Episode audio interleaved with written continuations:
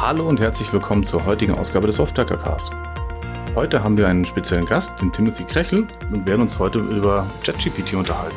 Hallo Timothy, stell dich doch mal bitte kurz vor.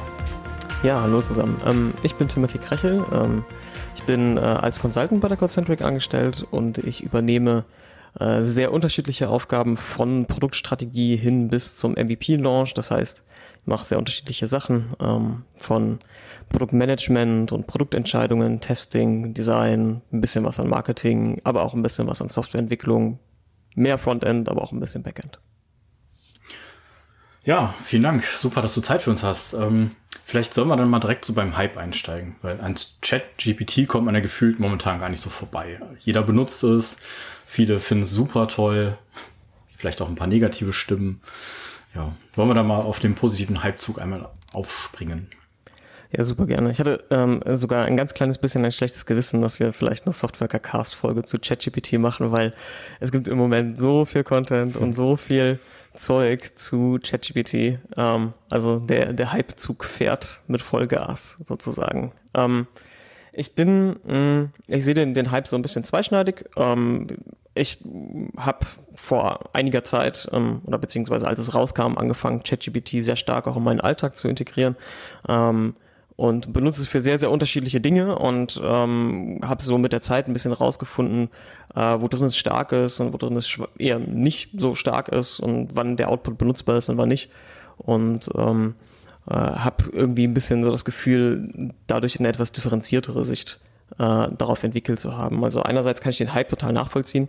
Ich finde, ähm, das, was, was ChatGPT ähm, macht und das, was ChatGPT so generiert, unglaublich faszinierend. Es macht sehr viel Spaß, damit zu arbeiten. Ähm, und gleichzeitig mh, mm, glaube ich auch zu verstehen, warum es Leute gibt, die das zu kritisieren. Und ich glaube, also das Lager der Kritik ähm, beruft sich eigentlich, so von dem, was ich mitbekomme, vor allem auf den Punkt, dass ChatGPT sehr viel Unsinn generiert. Also da gibt es ein paar sehr berühmte Beispiele, wenn man einfachste Rätsel stellt, die ein bisschen, ähm, ein bisschen, ein bisschen über reines Faktenwissen hinausgehen ähm, oder manche Matheaufgaben abfragt, dann kommt da auch relativ viel Unsinn bei raus.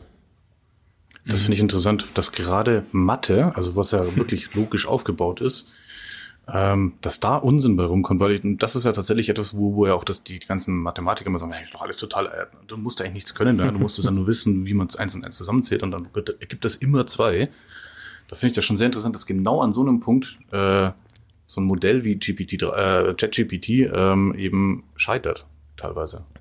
Ja, das Spannende ist, ähm, dass ChatGPT ja in, ähm, oder auch GPT-3, das zugrunde, zugrunde liegende Modell, können wir gleich noch ein bisschen was zu sagen, ähm, ja vor allem ein Sprachmodell ist. Ne? Das heißt also, ähm, man kann sich das ein bisschen so vorstellen, also zumindest mal mein mentales Modell, ähm, dass dort Text als Input reingegeben wird und letztendlich ähm, schaut dieses Modell dann, was ist der statistisch wahrscheinlichste nächste Output äh, in Form von was folgt auf dieses Wort, also welches Wort ist das Wort, was am wahrscheinlichsten auf dieses Wort folgen sollte. Und ähm, an den Punkten, wo, ähm, wo äh, in, in den Trainingsdaten, also in dem riesen Korpus an Text, der in das Modell ähm, äh, reingefüttert wurde, mh, so Sachen vorkamen wie ähm, 3 plus 4 gleich 7, das ist da wahrscheinlich ziemlich häufig drin zu finden, dann kann das Modell das eben auch. Aber gerade bei äh, Zahlen, die irgendwie groß sind und wo die Wahrscheinlichkeit, dass genau diese Zahlenkombination äh, im Trainingsdatenset schon aufgetaucht ist, ähm, wo die Wahrscheinlichkeit eben nicht so groß ist, ähm, da macht es dann halt Murks. Mhm. Ja, was ich auch nochmal ganz spannend fand, war, ähm, auch wenn wir jetzt vielleicht eher so bei den negativen Aspekten sind, wenn ich auch die Frage stelle, ich habe mal ähm, auch ChatGPT nach wirklich Fakteninformationen gefragt zu einer gewissen Firma, die es auch gibt. Und da kam auch wirklich was zurück, was total sinnvoll aussah. Aber bei dem, bei dem Check habe ich dann festgestellt, ja, okay, hm, ja, bei einem Geschäftsführer war jemand jetzt vielleicht dabei und hat gedacht, das könnte ein Geschäftsführer sein, das passt, aber hatte nichts mit der Realität zu tun. Ähm, das hast du jetzt, glaube ich, gerade auch schon eigentlich implizit mitbeantwortet, weil du gesagt hast, äh, die, die Trainingsdaten, die da reingefüttert werden, werden dann äh, zu einer gewissen Wahrscheinlichkeit dann auch wieder ausgegeben in dem Text. Ähm, kann ich mir das, also ist das wirklich dann auch so der Grund? Also das heißt, mit den Trainingsdaten, die ich reingebe, beeinflusse ich auch schon sehr viel von dem, was nachher dann dabei rauskommt. Ja, auf jeden Fall. Ähm, also das Phänomen, was du da beschreibst, ähm, das, äh, ich weiß nicht, ob das der Fachbegriff dafür ist, aber ähm, man bezeichnet das als Halluzination und mhm. als Eigenschaft von, von großen Sprachmodellen, dass die Tendenz, dass die die Tendenz dazu haben, äh, zu halluzinieren. Und zwar in dem Moment, wo in dem Modell kein, kein ausgeprägtes Faktenwissen existiert, dass das Modell dann eben einfach anfängt, irgendetwas auszuspucken, was ihm einigermaßen plausibel erscheint. Hm. Das ist ja schon ziemlich menschlich irgendwo. Ja, das ist sehr menschlich. Also äh, das ist auch so ein Phänomen, ähm, dass äh, man anfängt, äh, dieses Tool zu vermenschlichen. Und ähm, ich erwische mich auch die ganze Zeit dabei, dass jede Eingabe von mir immer anfängt mit ChatGPT, kannst du bitte hm. und so weiter. Oder ja, das ist toller Output, vielen Dank. Kannst du vielleicht hier und da noch ein ganz kleines bisschen?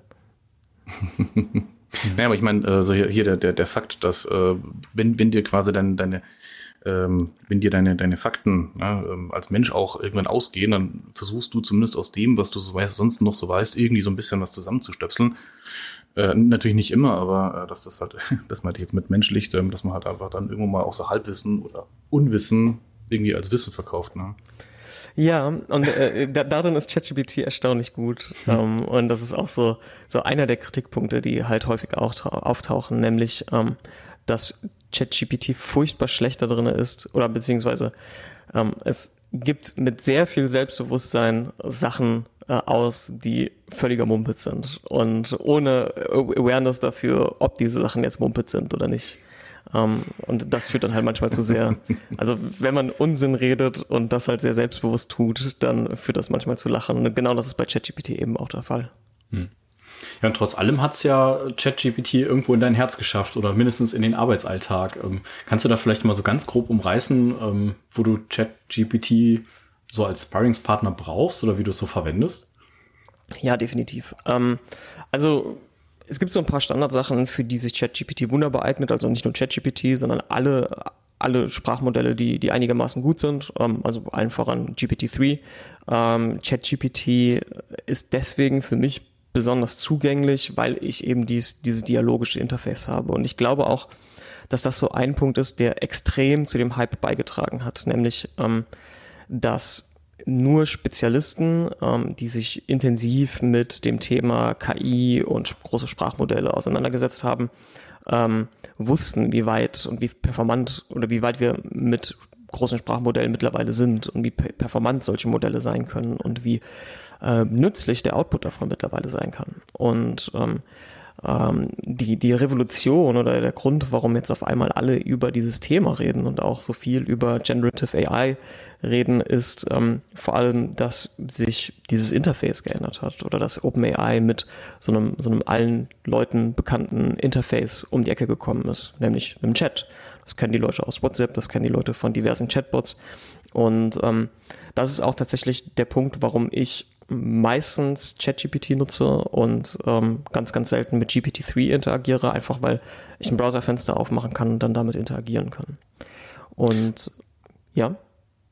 Jetzt hast du schon was Schönes gesagt. Und zwar, wir haben jetzt schon ein paar Mal GPT, GPT-3 gebracht und ChatGPT, mhm. GPT, ne, der, der Part ist ja in beiden Worten gleich, aber zeigen wir noch mal kurz die Unterschiede zwischen ChatGPT und GPT-3 warum das, warum es da Unterschiede gibt oder ob es da überhaupt welche gibt, weil nur damit man da mal eine grobe Differenzierung machen kann. Ja, super gerne. Also ähm, GPT-3 ähm, oder beziehungsweise das GPT in beiden steht für ähm, Generative Pre-Trained Transformer. Und ähm, wir können es ein bisschen auseinandernehmen, ohne zu viel in die technischen Details einzusteigen. Also grundsätzlich heißt das, wir haben es hier mit einem generativen Modell zu tun. Ähm, das heißt, ähm, das Modell ist darauf ausgelegt, basierend auf einem Input neuen Output zu generieren, der zu einem Modell passt. Ähm, Pre-Trained, warum? Weil einfach das Modell mit einem großen Datensatz vorangelernt wurde ähm, und danach die Basis bietet, ein bisschen was an Feintuning drüber zu streuen. Und ähm, Transformer, woher kommt das? Es gibt seit ungefähr 2017 ähm, eine, eine neue eine neue Art, äh, um, um neuronale Netze weiterzuentwickeln, die sich insbesondere für solche, solche großen Sprachmodelle eignet. Und das sind sogenannte Transformer-Modelle. Und ähm, zusammengenommen gab es dann ja, drei Varianten, GPT-1, GPT-2 und GPT-3, ähm, ähm, wo dieses, dieses Sprachmodell einfach kontinuierlich weiterentwickelt worden ist. Und insbesondere die äh, Anzahl der, der Parameter hat sich im Zeitverlauf verändert. Ähm, ich weiß jetzt nicht so genau, wie groß GPT-1 und GPT-2 waren, ähm, aber zwischen äh, GPT-2 und GPT-3 ähm, steht ungefähr der Faktor 100, was die Parameter angeht. Also die Größe des Modells tatsächlich, das dahinter steckt. Und wie ist jetzt der Zusammenhang zwischen GPT-3 und ChatGPT? Mhm. GPT-3 ist vor allem äh, mit, mit Unsupervised Learning angelernt worden. Also wir hatten keine, also sind keine gelabelten Daten reingeflossen, sondern das Modell hat selber gelernt und selber diese Zusammenhänge gelernt ähm, während äh, dann darauf aufbauend ein bisschen was an Feintuning stattgefunden hat, wo man einfach ähm, in einem dreistelligen Prozess, den hat OpenAI äh, auch selber veröffentlicht, wie sie es genauer gemacht haben. Also ganz im Detail erfährt man es nicht, aber zumindest mal so das Grobkonzept ähm, dann eben äh, so ein bisschen was an Supervised Learning und menschlichem Feedback einfließen lassen haben, um dann äh, dieses große Sprachmodell GPT-3 auf Dialoge orientiert zu optimieren. Das ist so der, der Hauptunterschied. Mhm. Jetzt, ähm, wenn ich an OpenAI denke, dann habe ich auch direkt so das, den Wunsch, okay, da gehe ich auf GitHub, da kann ich mir doch bestimmt irgendwas angucken. Ähm, aber ich glaube, das ist nicht der Fall. Kannst du da vielleicht auch noch mal so äh, einmal einbiegen in die Richtung? Ja, auf jeden Fall. Also ähm, OpenAI, äh, du hast es schon vorweggenommen, der Name impliziert eigentlich ähm, äh, Offenheit. Das ist aber nur bedingt der Fall. Also ursprünglich, ähm, ich weiß nicht so genau, wann es war, ich meine irgendwie 2015, ähm, wurde OpenAI von unter anderem Elon Musk, aber auch dem der, derzeitigen CEO Sam Altman gegründet. Ähm, und äh, ich glaube, die Ursprungsbestrebung war schon, ähm, äh, Fortschritte in der KI-Entwicklung zu demokratisieren und möglichst vielen Leuten zur Verfügung zu stellen. Ähm, es gibt äh, die, die, die Mutter sozusagen, ähm, die, die, die Mutterorganisation von OpenAI, die als Non-Profit organisiert ist. Ähm, mittlerweile verschieben sich aber viele der Aktivitäten ähm, von OpenAI äh, oder bewegen sich eher in dem Profit-Bereich, in einer Tochterfirma, die als For-Profit ausgerichtet ist. Damit dürfte Demokratisierung dann auch schon wieder durch sein, weil wenn du hier profitorientiert bist. Ja, ja teilweise auf jeden Fall. Das ist auch der Grund, warum jetzt große Firmen wie unter anderem Microsoft natürlich mit, mit relativ großen Investments ähm, da um die Ecke kommen. Das ist einfach ein, ein Geschäftsmodell mittlerweile.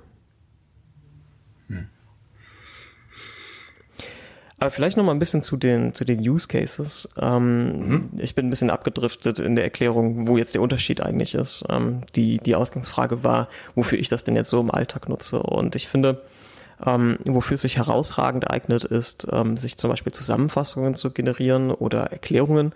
Es, ähm, kann zum Beispiel auch einfach eine Funktion aus einem Code rauskopieren, in ChatGPT reinwerfen und fragen, was macht dieser Code? Und dann kommen wie gesagt, großteils echt nützliche Sachen ähm, bei raus, die einem zumindest mal eine relativ gute Idee oder Vorstellung davon geben, einen Ansatzpunkt.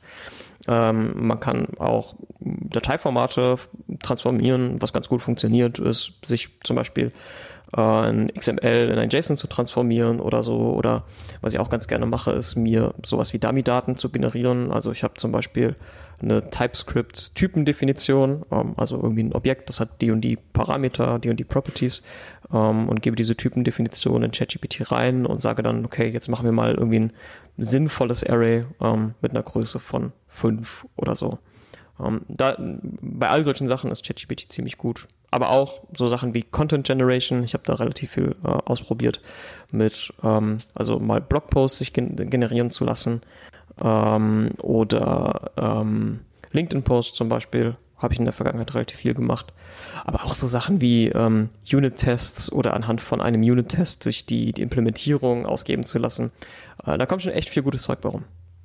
Jetzt hast du am Anfang von Halluzinationen gesprochen und ähm, da hatte ich gerade so ein paar Bedenken bei einer Konvertierung von XML nach JSON. Ähm, inwiefern kann ich mir bei sowas denn sicherer sein, dass ChatGPT da nicht kreativ wird? Ähm, ja, das kannst du nicht. das ist so ein bisschen das Problem.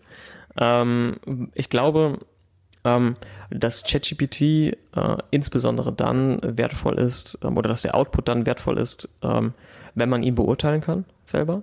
Ähm, mhm. Das heißt also, wenn man selber das Domänenwissen hat, äh, um mit diesem Output umgehen zu können, weil ich glaube, dass man sich selten sicher sein kann, dass der, dass der Inhalt oder der Output von ChatGPT zu 100% korrekt ist.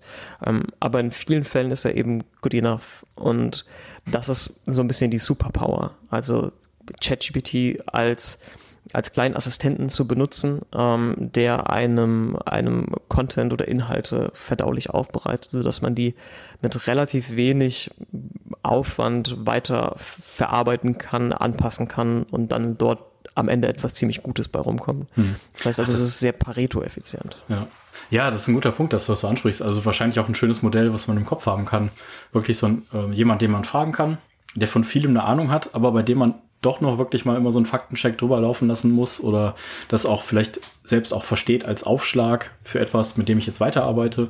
So wie du das jetzt auch bei den äh, Blogposts oder LinkedIn-Posts beschrieben hast. Und da gehe ich jetzt auch davon aus, dass du dann eher sowas gesagt hast wie, ich chatte jetzt mal ein bisschen mit dem Bot, ich gebe dir mal so Key-Informationen, ähm, hol mir dann noch mal also wenn ich dann absende, ähm, sehe ich ja dann auch das Ergebnis, was dabei rauskommt und dann vielleicht nochmal sage, ja, mach das Ganze doch noch ein bisschen ähm, in einer gewissen Sprachweise, die sich so und so anhört, macht das doch formeller oder so, dass man damit dann so arbeitet und dann das Ergebnis nimmt und dann nochmal auf den Prüfstein legt und sagt, okay, jetzt lese ich mir wirklich alles nochmal gut durch, validiere das und äh, gehe dann erst damit raus. Ja, auf jeden Fall. Einen wichtigen genau. Punkt. Also finde ich einen wichtigen Punkt, dass du halt eben genau diese generierten Daten einfach nochmal validierst oder auch verifizieren kannst. Weil ich meine, äh, wir haben ja schon mal gehört, ne, hier Hausaufgaben werden durch ChatGPT gemacht, Schulen laufen, also Lehrer laufen amok, wie soll man das nur wieder kontrollieren? Ähm, ich glaube, wenn es die ersten schlechten Noten gibt für, für Blödsinn generierten Co äh, Content, hm. äh, tritt dann auch tatsächlich an der Stelle dann irgendwo ein gewisser Lerneffekt ein, dass man halt hm. einfach man kann sich zwar, man kann zwar faul sein, ja, aber du musst halt trotzdem äh, irgendwie den Output, der da für dich generiert wird, musst du verifizieren können. Ja, ansonsten musst Fall. du blind darauf vertrauen. Genau. Das ist halt immer Also ein, so ein typisches Beispiel oder ähm, vielleicht ein ganz konkretes Beispiel, ähm, auf das ich letztens gestoßen bin oder als ich äh, ähm, an, angefangen habe, mit LinkedIn-Posts und ChatGPT zu, zu experimentieren. Ähm, da habe ich ein bisschen was zu Produktmanagement schreiben wollen, zu einem bestimmten Framework ähm, und habe im Grunde einfach gesagt, gut, ähm, ChatGPT, gib mir doch mal ein bisschen was zu diesem, zu diesem Framework aus. Ähm, und ähm, der Output, der da kam, der war okay. Da waren ein paar Sachen drin, die waren faktisch falsch. Und grundsätzlich, das ist so eine Eigenart, war der war der Blogpost rein von der Formulierung her ein bisschen gestellt, las ich so ein bisschen wie Wikipedia-Artikel, was vielleicht daher kommt, dass ziemlich viel Wikipedia in ChatGPT eingeflossen ist. Ähm, und war einfach nicht so LinkedIn-tauglich. Und was habe ich gemacht? Ich habe die ähm, Fakten ähm, oder die Sachen, die faktisch falsch waren oder nicht, nichts mit diesem Framework zu tun hatten, was ich da vorstellen wollte, äh, geändert und hatte dann erstmal einen Textkörper, der einigermaßen okay war. Und das habe ich dann als Ausgangsbasis genommen, um ChatGPT zu sagen, gut, der Text gefällt mir so einigermaßen, kannst du den ein bisschen leserfreundlicher machen. Und kannst du zum Beispiel Bullet Points hinzufügen, kannst du vielleicht ähm, ein paar Emojis statt dieser Bullet Points verwenden. Ne? Also so typisch, wie einige LinkedIn-Posts heutzutage halt auch geschrieben werden. Und dann kam ich auf ein Zwischenergebnis, wo ich dachte, gut, das ist tatsächlich kein schlechter LinkedIn-Post. Und habe dann ChatGPT noch angewiesen, mir doch bitte eine clickbaity Headline hinzuzufügen ähm, und den Post ein ganz kleines bisschen länger zu machen. Und hatte so eigentlich ein ziemlich cooles Ergebnis, ähm, wo ich mich dann doch auch getraut habe, das so äh, zu posten. Und ich glaube, das ist eine sehr, sehr unterschätzte Fähigkeit von ChatGPT, ähm, die so ein bisschen, ich sag mal, erst so auf, auf der zweiten Hype Hypewelle mitschwimmt. Mm, dieses iterative Interagieren mit ChatGPT mhm. und mit diesem Sprachmodell. Klingt ja, auf jeden Fall interessant, ja. Ich erkenne mich doch wieder. Ich habe letztens ähm, das auch mal für ein Meetup gemacht und ähm, habe dann auch mit ChatGPT so hin und her ähm, gesprochen und hat dann auch gesagt, so mach das doch mal mehr in der Formulierung wie ein ehemaliger US-Präsident oder so weiter. Das war dann auch wirklich ganz interessant, einfach mal zu gucken, was da so auch für Charakteristiken dann auch möglich sind und was man da auch wirklich machen kann. Also fand ich auch wirklich sehr spannend und so dieses an sich das Modell ist ja eigentlich auch, wenn man auf die Homepage geht, recht simpel erstmal dargestellt. Dass man auch in verschiedenen Konversationen sein kann, also unterschiedliche Kontexte aufbauen kann, wo man gerade ähm, steht, welche Informationen man auch ChatGPT in diesem Kontext verfügbar macht. So dass man darüber das ja auch eigentlich ganz, ganz schön benutzerzugänglich auch machen kann, so dass man da dann vielleicht auch, wie du ganz am Anfang ja auch gesagt hast, den Leuten einen ganz guten Einblick da auch bieten kann, was, was ist jetzt gerade überhaupt möglich und ähm, ja, was, was kommt da auch bei raus. Wobei natürlich der Disclaimer, den du jetzt gerade wirklich auch sehr gut rausgearbeitet hast, ich glaube, da nicht ganz so präsent ist, wie er vielleicht auch sein sollte. Ja, ja auf jeden Fall. Ähm, ich glaube, dass viel von dem Hype oder von diesem initialen Hype und ich glaube auch von der, von der anderen Seite, also von dem, ich sag, sag jetzt einfach mal Hate, ähm, sich auch so ein bisschen genau da, dadurch erklärt, dass ähm, Leute einerseits ähm, sehr erstaunt sind darüber, welche Fähigkeiten äh, so ein großes Sprachmodell mittlerweile hat, ähm, dann ganz in Ekstase das auf sozialen Medien verbreiten und das eine Erwartungshaltung schürt, die das Modell aber dann auch wiederum selber nicht erfüllen kann. Und dass dann jemand anderes, ähm, der davon gehört hat oder in den Medien davon äh, erfahren hat, selber auf ja, das Interface aufmacht, äh, den Browser aufmacht und dort simple Sachen eintippt, ähm, die er oder sie beurteilen kann und dann da eben Grütze rauskommt und sich denkt, hä, und das ist jetzt so gehypt, warum ist das so? Hm. Und ähm, ich glaube, ähm, da, das erklärt sehr so dieses Schwarz-Weiß, was durch die Medien geht. Hm. Jetzt hätte ich mal eine andere Frage. Du hast ja gesagt, hier ChatGPT, das ist ein Sprach, ähm, Sprachmodell. Ähm, ich gehe jetzt vielleicht mal so, so, so, ein bisschen so einen Schritt mal auf die Seite und sage hier, pass auf, äh, im Vergleich zu einem Sprach Modell wie Siri oder, oder, oder ähm,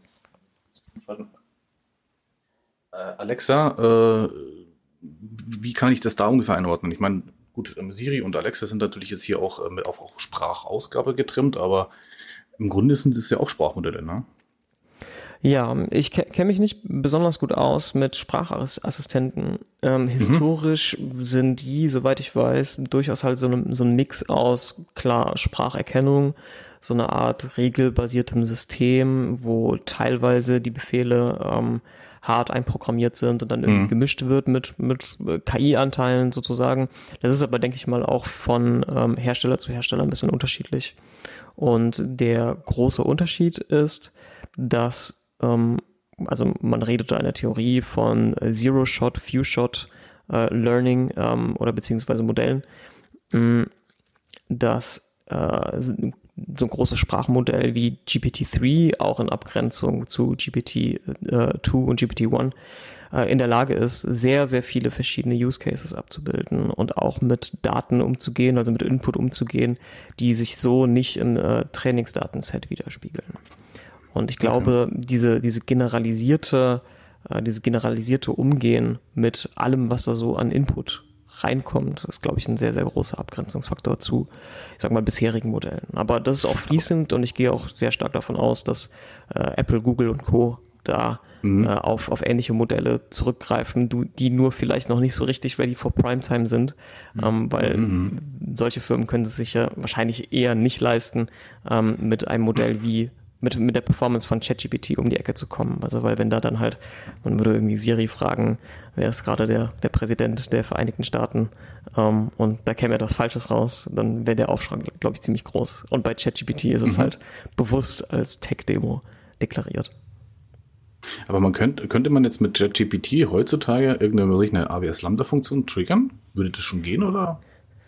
Ähm, also mit ChatGPT selber nicht. Ähm, mhm. Zwei Sachen oder zwei Details sind da, sind da wichtig. Ähm, einerseits, es gibt keine offizielle API, da sage ich gleich noch ein bisschen was dazu. Und andererseits ist alles an, an Output ähm, unterliegt sogenannter Offline Inference. Das heißt also im Gegensatz zu manch anderen Modellen, ähm, egal was man dort eingibt, wird keine Internetsuche oder kein API-Call im Hintergrund gestartet, der von irgendwo Informationen einsammelt. Alles, was an Output aus ChatGPT rauskommt, ist so in dem Modell drin. Um, ähm, deswegen okay, das ist ein geschlossenes Modell dann, okay. Genau, es ist ein geschlossenes Modell. Und ähm, äh, Gleichzeitig, also deswegen lässt sich natürlich von dort auch gerade nichts anderes anstoßen. Ich kann keine mhm. Lambda-Funktion oder so äh, via, via ChatGPT triggern. Ähm, es gibt auch keine offizielle API zu ChatGPT. Es gibt ein paar, wenn man sich mal auf NPM äh, umschaut, äh, findet man ein paar Packages, wie man auf die, ähm, auf die ChatGPT API zugreifen kann, die inoffizielle. Ähm, das ist ein bisschen fummelig, weil man muss dann halt seinen Auth-Token, den man im Browser, in der Browser-Konsole findet, dort äh, reintackern und kann das so dann halt nutzen. Ähm, das geht auch nur so halb, mittlerweile auch nicht mehr so richtig. Ähm, also es ist sehr frickelig. Mm, weswegen es bisher noch keine offizielle API kommt, äh, gibt. Das soll sich aber demnächst ändern. Also es gab vor kurzem auch einen Tweet von OpenAI selber, ähm, dass äh, äh, man sich auf eine Waitlist eintragen kann, um dann offiziellen Zugriff zur ChatGPT API zu bekommen. Ein ganz wichtiger Punkt ist allerdings, dass es eine API zu GPT-3 gibt. Um, ähm, und die ist gut benutzbar. Es gibt, ein, ähm, es gibt für alle Programmiersprachen Packages ähm, und dort kann man dann Text hinschicken und kriegt äh, Vervollständigungen dieses Textes. Ja, danke Timothy. Äh, das ist ja ein, waren sehr gute Einblicke oder sehr interessante auch Einblicke. Ähm, hast du noch irgendwie abschließend irgendwelche Empfehlungen, Wünsche, Grüße oder sonst irgendwas, äh, was du noch mitgeben möchtest? Ähm, abschließende Worte sozusagen. Ja, ich denke, also ähm, äh, wenn es so, so einen Key Takeaway gibt, ähm, was, was ich vermitteln will oder was ich auf jeden Fall auch um, jetzt aus den paar Monaten, die es äh, ChatGPT bereits gibt, mitgenommen habe, ist, dass ähm, ich selber von dem Fortschritt ähm, von großen Sprachmodellen beeindruckt bin und ähm, ChatGPT das halt so extrem anschaulich macht. Man kann damit interagieren, man kann damit in einer Art und Weise interagieren, wie man das halt gewohnt ist ähm, und äh, das macht sehr viel Spaß, es zu benutzen. Und ähm, gleichzeitig gibt es halt im Moment also Limitationen in der Benutzung ähm, von, von solchen großen Sprachmodellen. Ich glaube, deswegen ist ChatGPT irgendwie sowohl ein bisschen overhyped als auch ein bisschen underhyped. Ähm, aber insbesondere und noch, also wer weiß, wie lange das so bleibt, äh, ein ziemlich cooles Tool für, für Menschen. Und ich glaube auch, dass es extrem wichtig ist ähm, oder dass der Output von, von solchen Sprachmodellen auf absehbare Zeit auch sehr stark davon abhängig sein wird, ähm, wie wichtig ist es, dass der Output menschlich ist. Also man muss sich, glaube ich, da die Frage stellen, ähm, möchte ich zum Beispiel, also macht es einen Unterschied für mich, ob ich einen Artikel lese, der von einem Menschen oder von so einem Sprachmodell geschrieben worden ist. Und ich glaube, da, wo man sich diese Frage stellt, bei den Anwendungsfällen, ähm, wird äh, auf absehbare Zeit auch, ähm, ich sag mal, der menschliche Faktor wichtig bleiben. Und ähm, ähm, so für alles andere ist es schon ziemlich cool, ähm, das automatisieren zu können oder sich da Unterstützung zu suchen von, von sowas wie ChatGPT oder GPT-3. Vielen Dank. Schön, dass du da warst. Ja, vielen Dank euch. Vielen Dank.